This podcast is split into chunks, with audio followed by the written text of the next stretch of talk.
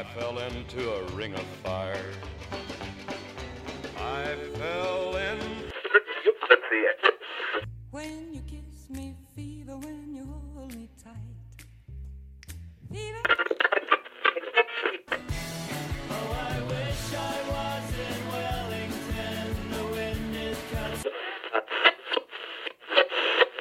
Welcome to Fever FM. Tonight, as much as we're going to be talking football, we're talk, going to be talking off the field football, uh, starting with the APL announcement of the grand final.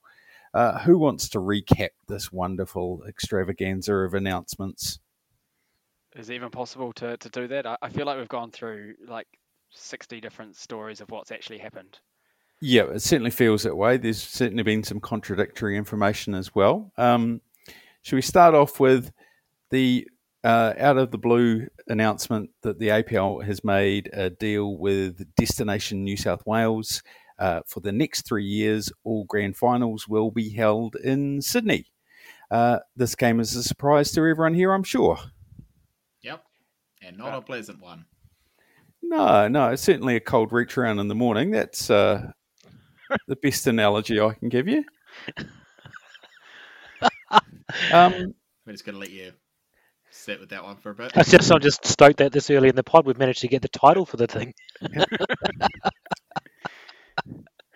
I'm really just here for the lols. Um, yeah, so uh, that announcement came as a massive surprise to everyone, including um, people, uh, illustrious people such as Tony Sage, the uh, is he CEO or just owner of uh, Perth Glory? Something. It's all, it's all the same, really. Yeah, head honcho of um, uh, Perth Glory, uh, and certainly came as a bit of a surprise to some other people, uh, according to their statements later, including people that were supposedly voting on this. As uh, and this is where it starts getting interesting and murky. Actually, who voted on it? Was it the um, uh, was it the APL board? Was it the what is it heads of unit or something? I I don't even know. Um, Yeah. do we do we have any clarity on who voted for what and when? I mean, the latest statement from the Mariners probably seems to give the most clarity of anything, and it suggests that the board have been in discussion on this for some time and it agreed to it. And at some point prior to the announcement, but not by much, told the clubs it was getting announced. Uh, that sounds like that might have even been the night before. That was the first, the rest of the clubs had kind of heard about it. Um, and at that point, it sounds like the board had already voted and already signed the bit of paper.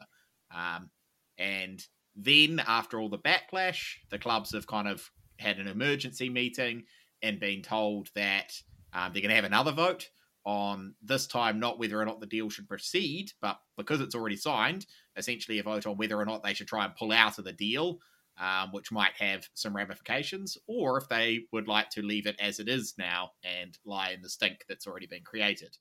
Um, and so that seems to be what the second vote that occurred was, which which makes I mean me and Dal were talking about this before the pod, the kind of voted in favour stuff of the second vote seem a bit misleading because if the vote was do you want to pay some penalties to breach a contract or do you want to keep this money that we've already agreed to and have to deal with the fan backlash? An in favour vote and a not in favour vote mean very different things than we voted for this deal. Um, and that seems to be the position we're at at the moment It certainly seems like the um, the second ratification vote um, uh, that seems to be very mysterious. Uh, it, I think Dave's probably hit the nail on the head. We, we don't know actually what was voted on realistically, um, what was on the table, and we certainly won't know the details of the contract. Um, what we do know is statements from the uh, head of the APL. I believe his name is Tony Lederer, uh, who has said that um, this is going to be the greatest of all great things. And then when questioned on this after the backlash has gone, no, no, really, it will be great. Um, uh, you can imagine the scenario that uh, I think a scenario was put to him basically that um, you know what will the home te- what will the minor premiers get out of this now? Uh, and he said they will be the home team. They will get the choice of dressing rooms. and to play in their home strip what a treat Oh yeah, unless they've got sponsorship deals. It's, it's yeah, it's funny how it's been um, sold as this great kind of thing for fans because they talk about like like what people want to do is is pilgrimage a pilgrimage to the grand final um, as if like you know flying four hours is a pilgrimage like um, you know rolling out of bed and walking down the hill to the stadium is more of a pilgrimage that I, would be more keen on than uh, jumping in a plane at 6 a.m uh, for a three, you know, three day turnaround and then uh, having to fly back home again. And spending two thousand dollars for the privilege. Yeah. And and the thing of trying to sell this out as as oh, but you'll be able to you know plan for it and buy packages in advance and stuff, just completely nonsense. Like no one's doing that unless their team's in the final. Um, this is uh, you know you, they talk about trying to build a tradition around this, um, which I think well, I'll talk about it in a second, but that's probably the most scary part of this. But there's no tradition. This this stadium has no history. It has nothing around it that would make it a pilgrimage, except that you're playing in a grand final. And you know what's even better about playing in a grand final? Playing it at your normal fucking stadium. Like it's not it's not going to Sydney. No one cares about going to Sydney. But the, the thing in the word making a tradition out of this that scares me the most is it's very clear this is not a three year plan the first deal is for three years, and they've even said after the three years they'll look at offering it to other cities. Oh, great! So we're just going to keep selling it around. That's not building a tradition anywhere, and it certainly isn't just a three-year deal. So there's some very scary stuff in that kind of underlying words they're choosing there. For me, it was uh, that same kind of statement, but it was saying we'll uh, we'll open it up to uh, hopefully higher bids from other from other states, and I'm kind of like, it really does show what the incentive is for this or for this, and maybe that's um, maybe that would have made sugar coated the pill a little bit more if if there'd been a little bit more forthrightness and just said, "Hey, we're strapped for cash. COVID's done us the last two years. We need the cash, lads. We're really sorry, but this is how we get it." Yeah, that's my biggest gripe. I think is that it's been marketed as a um sorry had a mosquito um it's been marketed as a like a fan experience this is going to be great for the fans um but re- we know i guess that it's money related but and if they'd have come out and said that it was money related up front it makes it a little bit i mean i still think we would have been pissed off um but at least they're upfront about the reason for that. Yeah, and I think I think the big thing about the money, we all know it's about the money, right? But the big thing about that would be telling us what they're spending it on. I, you know, the the amount of dollars to some extent doesn't matter, but they should be saying, "Hey, this money is going towards this." And realistically, we've had no kind of indication of what they're planning on spending the money on. And what it goes towards actually might make a big difference to how people feel but feel about it because at the moment we as fans probably just feel like this is going into some executives pockets right and that's particularly grating off the back of a silver lake deal that was worth what 150 million dollars 12 months ago that now they're crying poor and saying we need even more money just to keep things afloat well it seems crazy to me well, I think the the other option is the money's going to Sydney and Victorian clubs to buy another marquee or two at least be honest about it, right? Like if, if that's what they're saying, some people genuinely think buying marquees in is the right way to grow the league. There are fans who think that, and I think would probably be on board with being told, "Hey, we're going to spend the money on that." But I I don't share that view, but some people would. But also, it's not going to be something you're going to be able to hide either. Or if all of a sudden you you know you sign someone a big name out of Europe, it everyone knows where the money's coming from, right?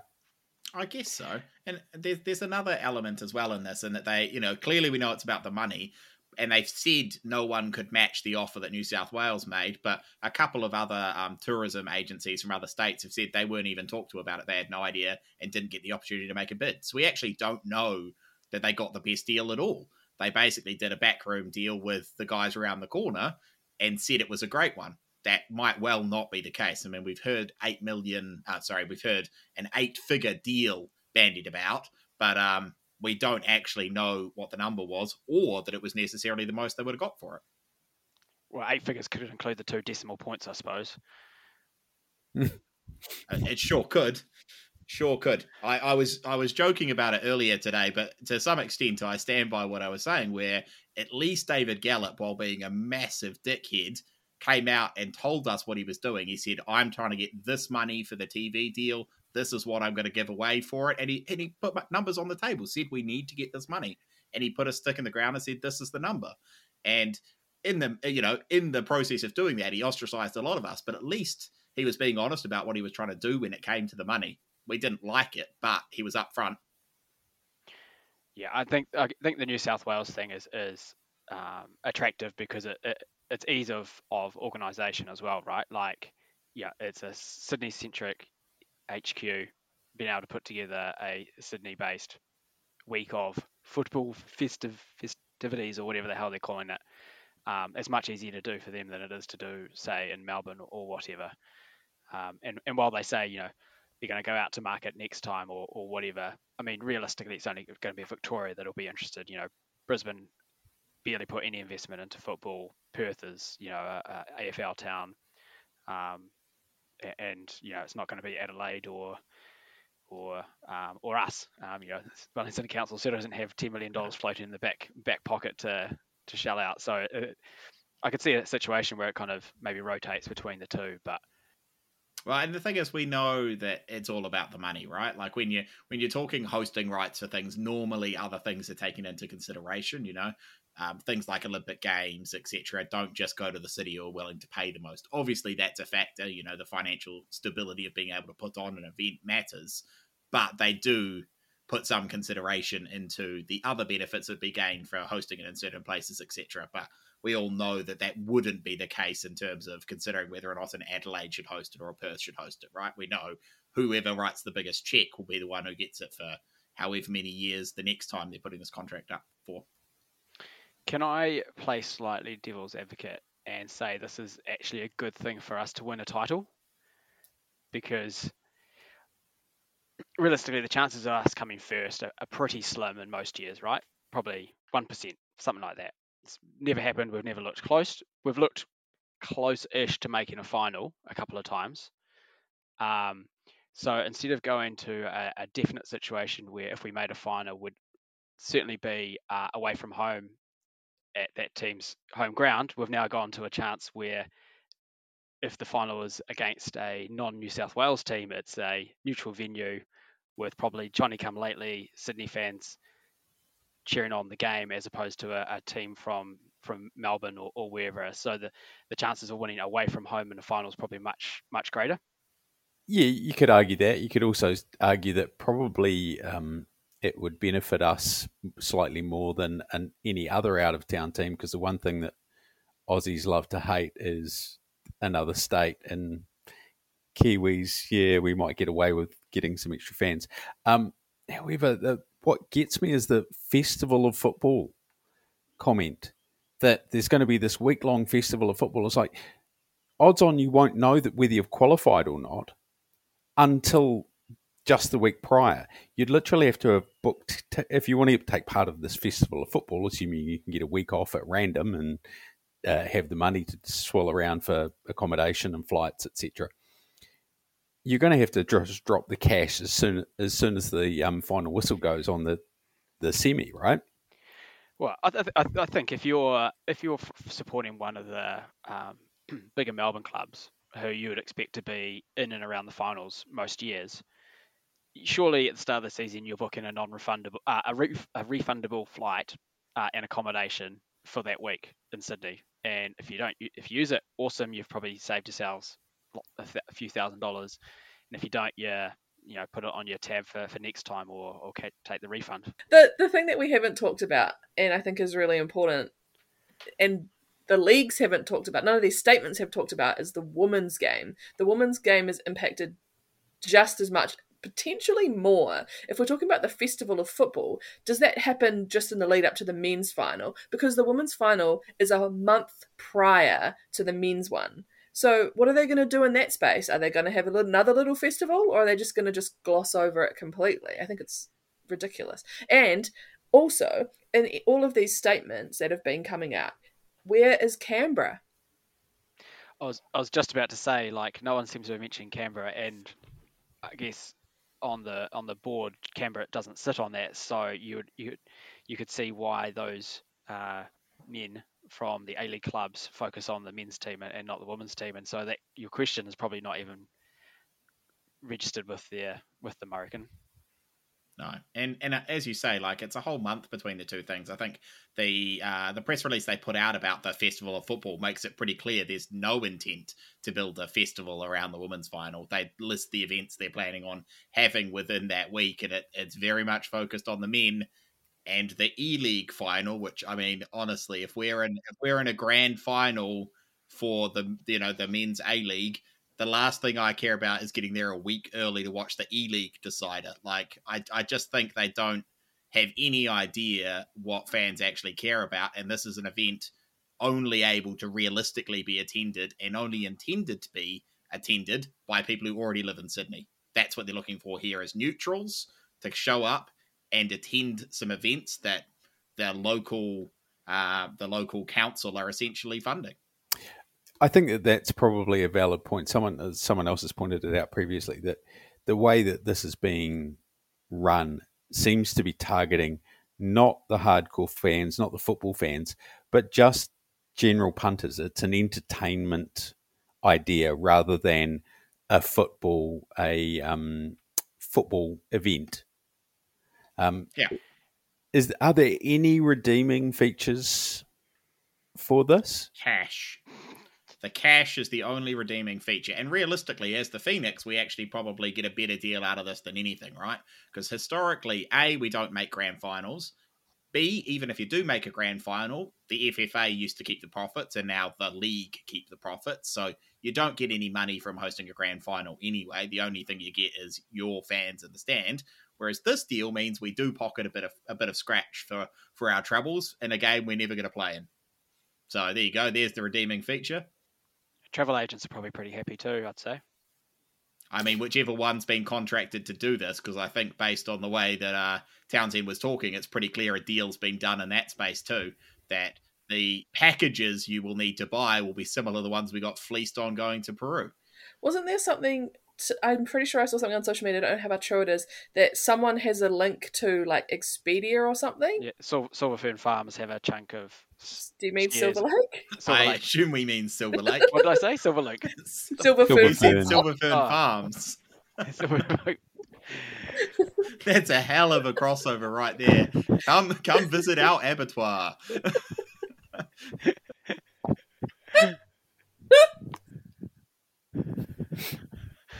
It's a real homestay experience, that one. hey, home, home hey, kill experience. Hey, some of those Sydney pitches look like uh, a paddock anyway, right? So it's not that far fetched. Yeah, that's where they that's where they run the cattle in between the tourists showing up. oh, you've broken Trace. It's great. I don't think I've heard that noise before, Trace. It's. Uh... I'm glad this is an audio medium. No, I, I wonder why I couldn't hear anything because she's muted herself. But that was that. I'd love to be hearing what's going on um, on that screen right now. So, is there anything in summary to all of this? I mean, uh, obviously, uh, the fan groups uh, of all the individual clubs, or certainly most of them, have come out with a statement and or action, um, and FIFA will be doing such uh, once the once the um, discussion finishes. But is there anything beyond these these talks of walkouts or silent protests or that that can be done to influence this? This is just a done deal, right? It sure seems that way now. I mean, the latest statements, which realistically only came out just as we start recording, um, make it seem like that's the case. The the clubs haven't expressed a desire for this deal to go ahead, but have now recognised they're between a rock and a hard place. As um, as they put it, it's a lose lose situation. Either they have to forfeit um, not only the money from the deal, but potentially some sort of penalties involved. And the, the big stick has been waved by the APL bosses that that'll be exactly the case. This will come out of your um, your salary cap budgets, thanks, unless you agree to this. And so they kind of have to stick with it now, or after a couple hard COVID years, take another hit in the in the bottom line. So I don't see a way around it, but I think the the outcome that has to happen now is that the people responsible for that deal in the first place and the lack of consultation with pretty much everyone from the sounds of it um, have to have to you know their heads have to roll. And who exactly those people are I don't know but it would seem it's got to be pretty much everyone on the board and Danny Townsend you would think. Hey, they consulted with uh, fan focus groups apparently, whatever whoever those might be, but um,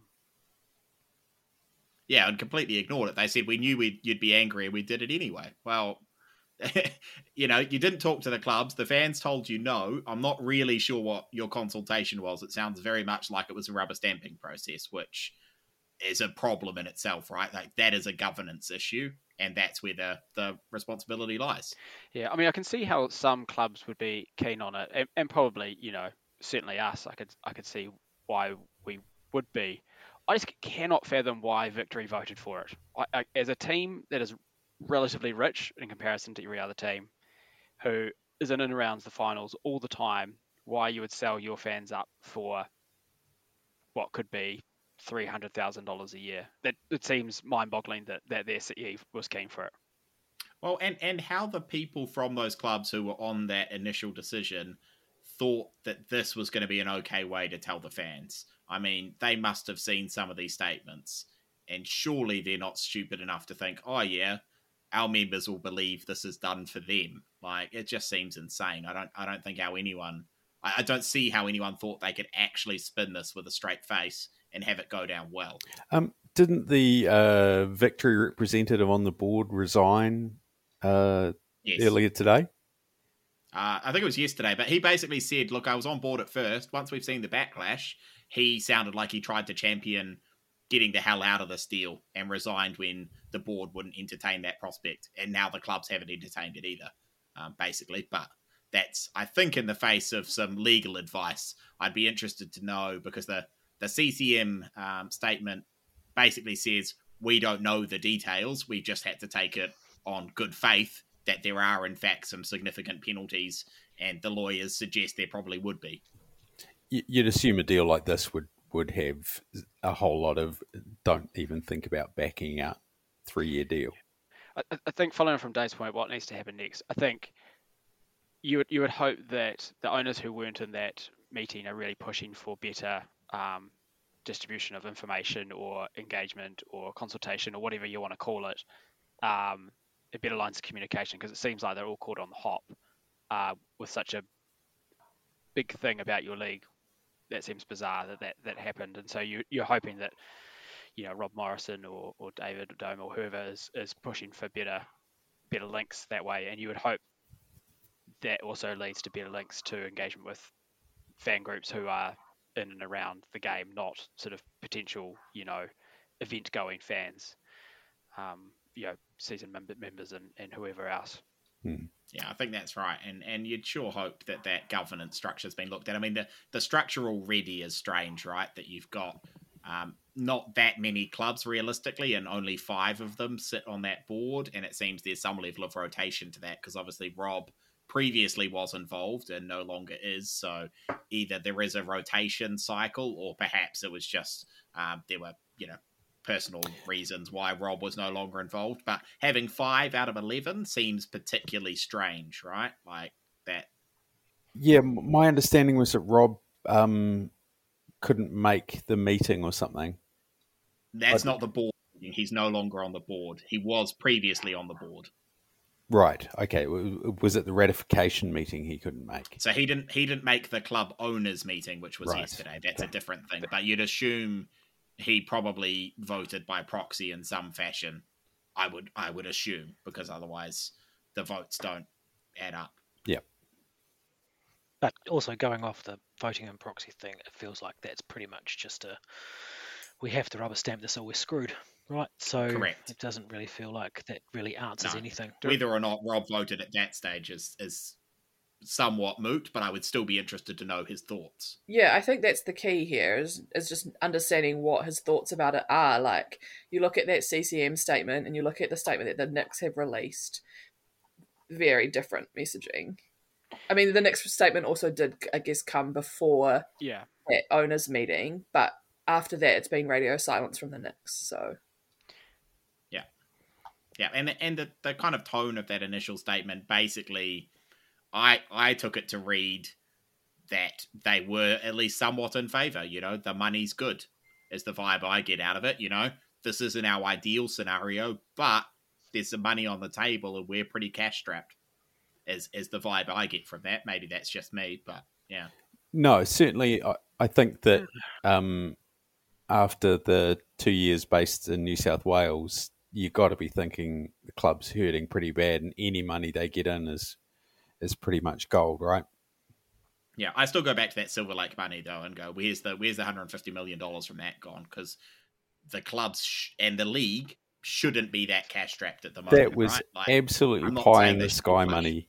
We we said it at the time that this money doesn't exist. It's like that. Um, uh, the people that were going to lend Terry the money, Western, whatever they were.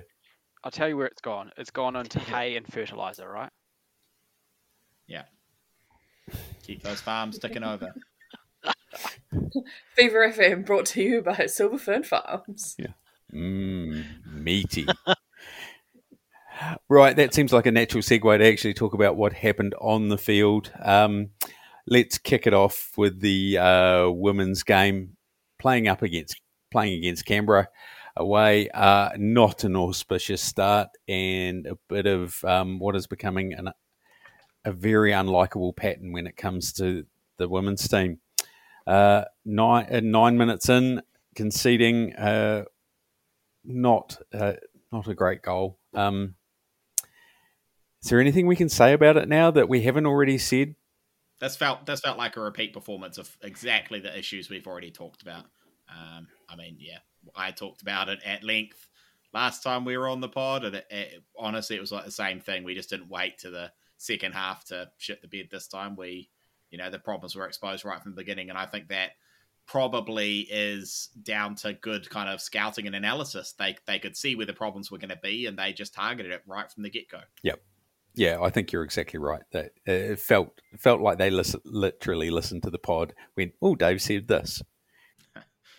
I doubt anyone cares what I say, but uh, yeah, I only saw little, little bits of it, um, but it looked like as soon as Betsy Hassett got on the ball, there's two or three players around, and they really sort of tried to mark her out of the game or stop her from getting the ball forward. Uh, I think they, Yeah. yeah. obviously identified she's probably our best player and best ball player. If you can And cut she's out the that, natural choke point, right? that's right, yeah. And if you can ch- chop out that, then you, then you're getting you know good ball within the attacking half, um, and and that's kind of what they did, right? I think it was their first two goals were turnovers from from us, I think. Yeah. Um, And it, I thought it was a bit harsh on her that there were some people on, on Facebook and Twitter kind of blaming her for having a bad game. But I, I agree with you. I think they targeted her. They were, you know, multiple people on her every time she got on the ball, and she just didn't have any outlets there. And and it was a position where she needed some support in in that spot in midfield. Uh, more than anything, I, that's not to say she had a good game because she did cough up a lot of ball, etc. But it wasn't because she was having a bad day; it's because they were targeting her. I had the same notes. I Frosty. Yeah. I had the same notes for Paige Satchell. Was I watching the wrong game? Um, like having three or four players on her, and it looked like she tried to do a little bit too much at times. But I'm not sure whether that was because she didn't have an outlet, um, or that she just thought she could get through. Yeah, uh, I I kind of understand what um uh what Paige was trying to do. It's she, feels the team's under pressure and is trying to lead from the front. Um, it felt to me both both Betsy and Paige. It felt like they just uh, it was the outlet scenario rather than the uh, that getting. She was getting they were both getting swarmed, but if you know if you've watched any of the World Cup, you see it's that it's the players off the ball that are doing the hard work and making it um uh and making themselves available. And I just don't see a whole lot of movement off the ball. We play very orthodox, uh, very regimented, even in possession. So it means that players in the centre get isolated pretty easily. Um, the um, second goal, unfortunately, was a bit more of the same, coming 27 minutes in this time. 2 0 down after 27. That's a long, long way back. Um, uh, how do we feel that um, uh, that that defensive line did on this. She got to get a to get a go, um, a shot off very close in. Yeah, we were defensively quite shaky. I think. Yeah. Um. Yeah. For mo- for mine, it's just I when people are getting not free shots, but certainly uh, un uncontested shots. Certainly, people not in the physical space. It really gives me the shits from that close. Just going back, sorry, to the players off the ball. I don't think it's a problem that we just have up front either. Um, No.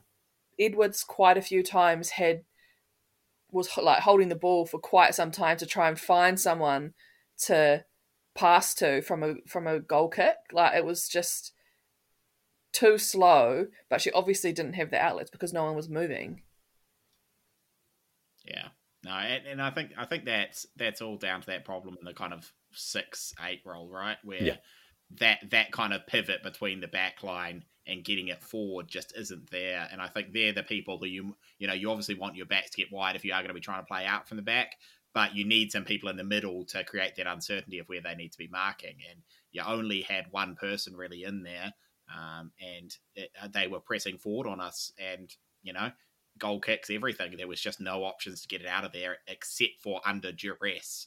And we probably aren't a good enough side technically to play under that sort of pressure without something changing. You know, something's got to give there because we're not just going to be able to play kind of, you know, man for man as a, as a better side.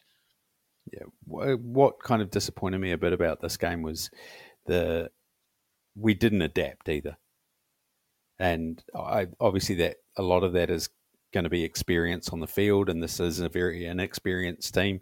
And when you get individ- only individuals that are experienced, like Paige, like Betsy, like Rollo, they can't kind of take it all on themselves. So it is a bit of a learning curve, I take. But still, there has you you can't keep conceding the same goals without adapting, and I think that that's the real struggle point for me. Yeah, I think I think clearly um, the coaching staff have some belief in what they're doing there, right?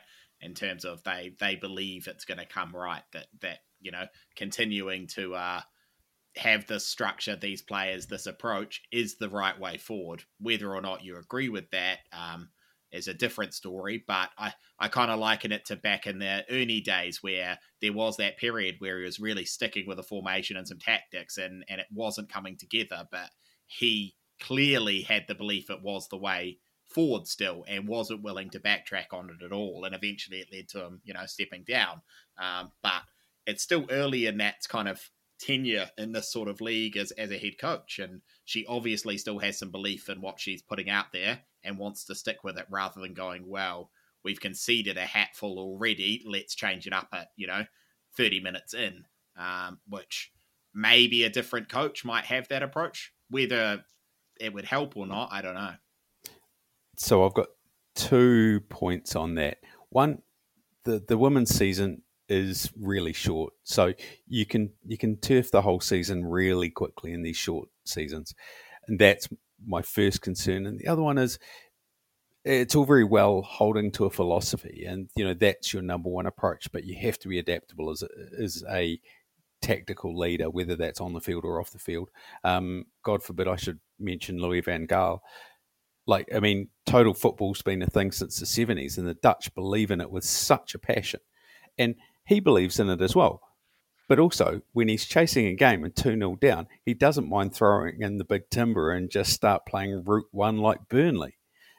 Did that and got away with it, to be fair, you know, bit of luck, bit of everything else. But you know, you, have to be adaptable, and there's gonna there's gonna come a point in this season where something's got to change, or it's just going to get dem- like I can't imagine what it's like for the, the women on the field to just see these goals going in and not even getting the ball out and getting you know good chances on goal. It's going to be demoralising as hell if that just keeps happening. Yeah, and I think the hardest part of that is we know the quality's there. We we've seen it for two really good halves against good sides that we can foot it, and and we could nick three points off off pretty much anyone in this league the way we can play, but we're not putting that together consistently.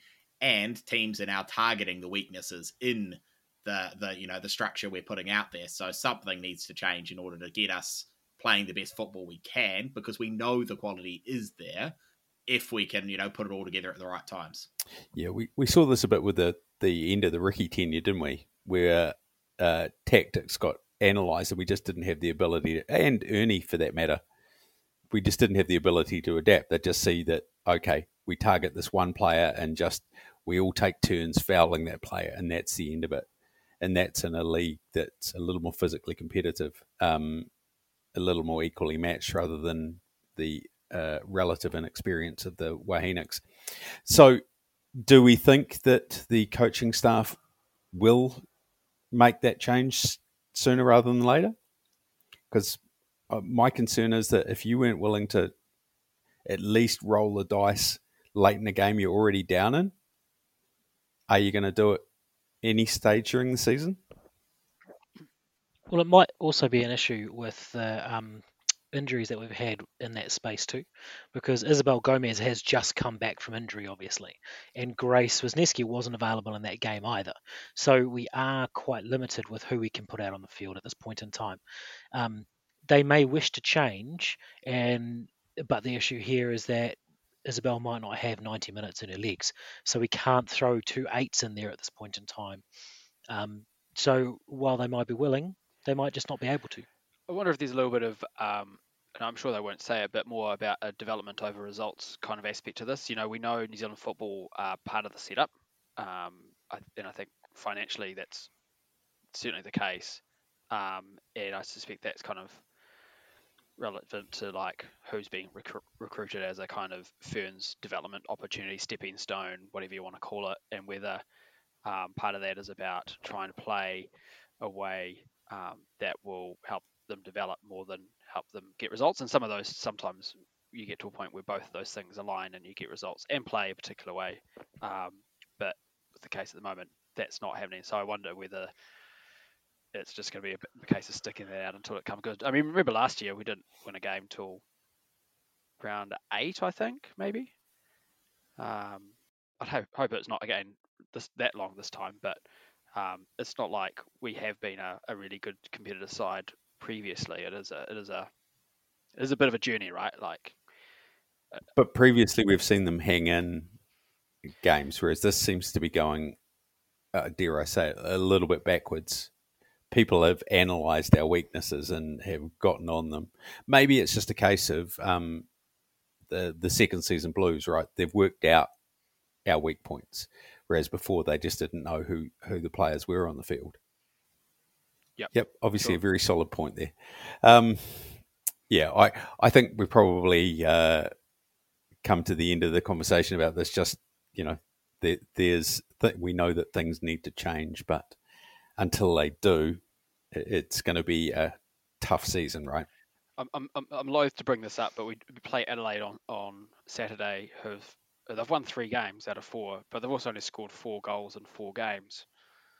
Now, part of me thinks that oh, that'll just be a, a, a close you know a close game, and that should suit us. But part of me goes, mm, maybe we're the one that gets their season, their goal scoring season going. Yeah, it's not like the men's team doesn't traditionally do that for other teams anyway, so it would be a Nix tradition. Sorry, Cam, I cut you off. And that's that's yeah, so that's the other problem, right? We've scored two goals. Um, one of those was a uh, was a fairly significant deflection um, in the first game. So not only are we looking defensively fragile, without outlets to get the ball out, but we're not being creative in the final third either.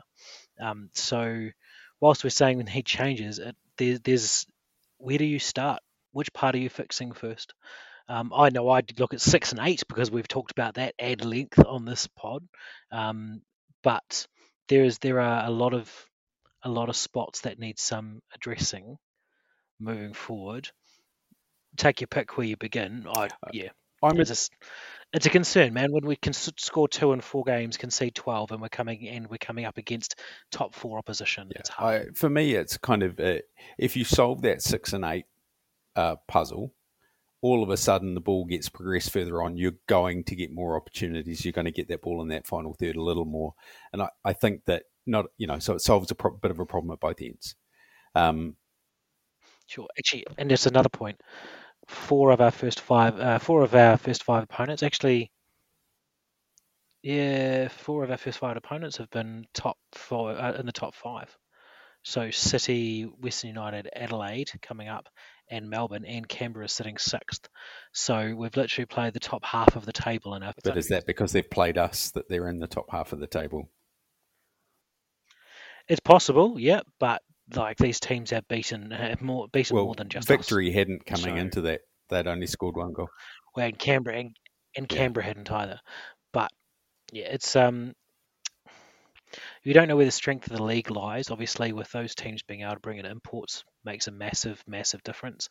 And a lot of them have brought in a lot of imports this season compared to the previous seasons due to the World Cup at the end of the year. So yeah, we're on a bit of a on a bit of a hiding to nothing there to start with anyway. But yeah, it's, I don't know, mate. There just there feels like there's a lot of change that can happen, and I just don't know where we Yeah. begin it. Let's get on to the uh, men's game. Uh, obviously, they played uh, on the Saturday as well uh, against the Wanderers, uh, the beloved team with their head coach that we all so love so much. Uh, yes, Trace, nice, nice gestures. Where do we start with this game? We're obviously not. We didn't have a tremendous amount of possession there. How did we feel we were going? Because I'm, I'm a bit I thought we did okay despite the lack of possession. I actually thought we were the better side. I genuinely thought we were the much better side in that game. We had a lot of chances too. Like we were peppering the goal to start with as well. It sho- I think it showed that two of our midfielders have made the team of the week. Um, just how well we've done with the creation, with the little position that we had, how well we've done in the creation space. Um, yeah, I, I thought we should have had uh, multiple, several goals. What about that save though to deny Tim Payne? Oof. Oh yeah, that wasn't bad, was it? Yeah, I think I was watching.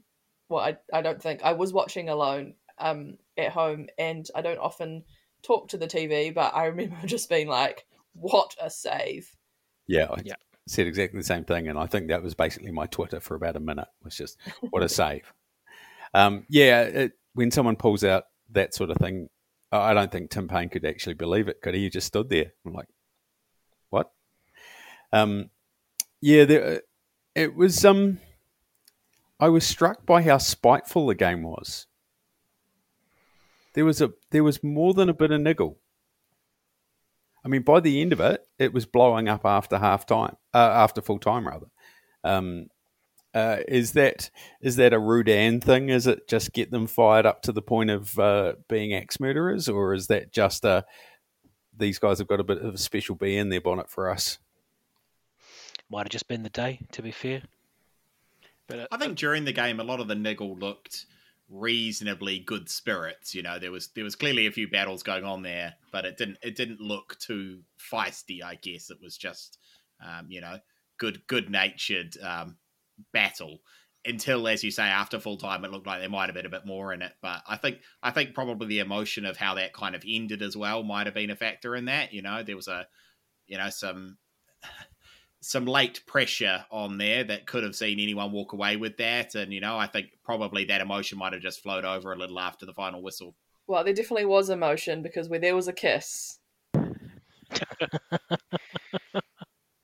You're watching that one back, have you? uh, it, yeah, it looked like it was going to turn into a bit more of a Liverpool kiss than anything else. The way Marcelo and Oli Sail were going at it right at the very end. their lips were definitely touching. Yeah, I think that was um, a whole lot of getting in someone's face, but not wanting to, um, uh, not wanting to hit heads and run the risk of um, getting a a very Dutch-esque uh, post ninety minutes a red card. Um, the uh, we should probably make mention of the uh, of the their goal. It was just it was a nice free kick, but uh, scoring again, uh, fourth in five games. Yeah, he looks um he looks really good. Um, the first couple of games where I wasn't sure, but uh, he certainly um he's certainly showing what a creative force and finishing force he can be. It's uh exactly the the kind of ten role that we were acquiring out for. it was actually quite well worked because I think Zawada kind they were actually in different spots and Zawada pulled central and it dragged a couple of players Mm. with him. As as it would, and Kraev kind of drifted off to the back post. So it seemed like it was kind of either it was sort of rehearsed or, or that's kind of what happens at more sort of um, I guess overseas professional leagues is it's a bit more kind of clinical about that because it seemed like it was it was quite well um, well certainly well worked because they scored a goal from it. Yeah, no, it was a good goal. It's it's interesting to see kind of how um, well he's going from a goal scoring goal scoring perspective because I think one of my key criticisms, kind of watching him a few times, is the kind of lack of desire to shoot from him. He he often has space open up and he's always looking for the pass. He's he's one of those guys who I think clearly has a shot but only uses it in rare circumstances, you know, whereas you see other people in, in that kind of 10 role who look to shoot at every opportunity. He's clearly not that guy in terms of trying to just put a few shots in and hope some of them go in. He he looks to create, he looks to lay it off. He's very happy providing the assist instead. But it does seem that he's also banging in a few. So I think in, in terms of that, it's a, it's a great pickup. Yeah, it was. Um, if you saw his highlight reel, he's very. He's shown that he's very capable with his head. Yeah, I think you're right. I think he's just that guy that he's always his first instinct is find the pass, find the pass, which means that you know if you're looking for the pass and don't see it, occasionally you'll just run out of time for the shot. Um, but I think what's really good about um, having Zawada there is he is a target for defenders. He is a big unit. He is very strong he demands a lot of that attention, and the fact that uh, Kraev's kind of making hay uh, when there's just a little bit of an opening is really good to see. It, I was I was like Dave a bit worried that you know his lack of goals was going to be an issue for us because we need a ten that's going to be a scorer because we don't have a a really pivotal guy and haven't had one since Krishna. Um, so yeah, if he's able to keep chipping in with these odd headed goals, and Zawada's keeps doing that uh, role of drawing defense defenses away, it's going to be it's going to be good for guys like Bawley and Kraev and even got Ben Waine and Ben Old. Um, speaking of, uh, how did we think that the uh, the Bens got on? Um, it doesn't hasn't looked quite as as classic double Ben as it did last season. Slow start to the season, or is it just well, Ben Waine started well, didn't he? And then he kind of, I guess, lost his spot. Ben Waine, like I think I said earlier, like he's such a frustrating player. Eh? He like get, seems to get in really good positions, and the output that he delivers is quite often quite poor. Like he'll drag a shot miles wide, not even look like it being on target or dangerous. He'll, he'll get bumped off the ball, fall over. Um, yeah, just he's very hot and cold. Yeah, well, to be fair, he's more hot than uh, Yan Sasse at the moment, so um, so it wouldn't surprise me if yeah he, he gets a start ahead of him um, come come Saturday because yeah yeah it, Sasse looking like Ufi's first failed failed recruitment international recruitment right he's it's, it's just hard to see what he has delivered yeah. or put to us. We haven't seen anything to justify him yet right? No, he's quick. There's flashes that maybe it might be okay, but we certainly haven't seen it put together into something useful. No, the the references to, to Tori and to um oh yeah Sarpong that was the one. Uh, I mean, maybe he just he hasn't settled to the the slightly different role he's been expected to play, like others have. Right, like as far as I can tell, Sasse was more of a straight out winger, so stayed high and sort of taken on full fullbacks. Where at the moment you know, he needs to do a bit more defending, getting up and down the line, and it's a bit more sort of a wide midfielder-ish kind of. Um, so while other players have sort of adapted that, and Kraev might be considered one of them, it seems like he's just looking a little bit lost out there. Yeah. Um, uh, I think we should probably pay credit to Ufe, as Dale points out. If this is his only failure in regards to a visa spot and uh, all the years he's been coaching at the Nix. That is an incredible achievement. Um, and as you say, Sasse isn't it? He's no dummy. He's just not able to put it together at the moment. Um, I mean, it, I, I can't recall any coach in the league who's gotten close to that those sorts of successful numbers. Yeah, I mean, even Tony Popovich has had numerous duds across different clubs. Um, like some of even with the pockets that Popovich yeah. has had too.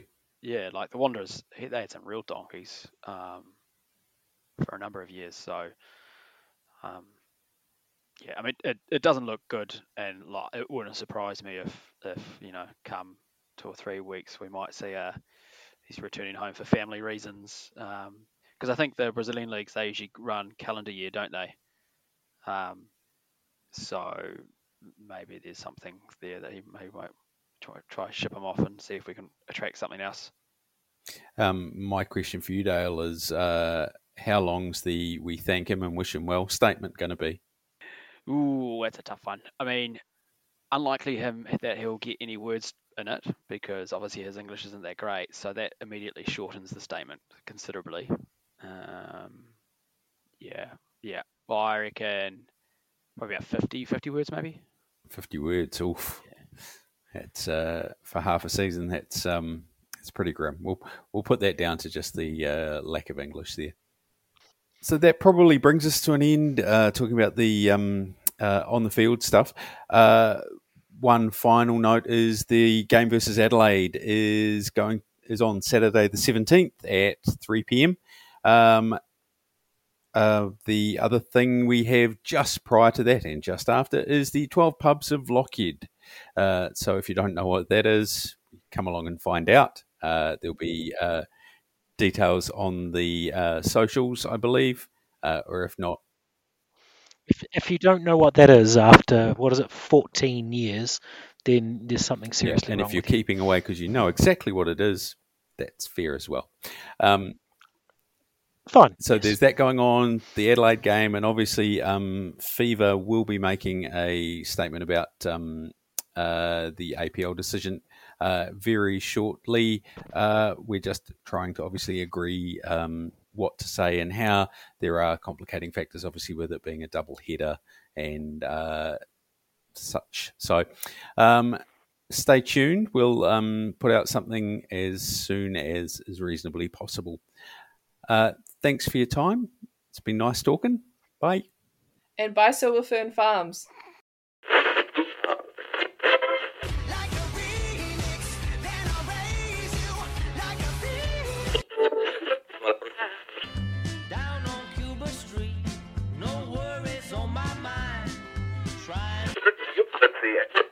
Phoenix, then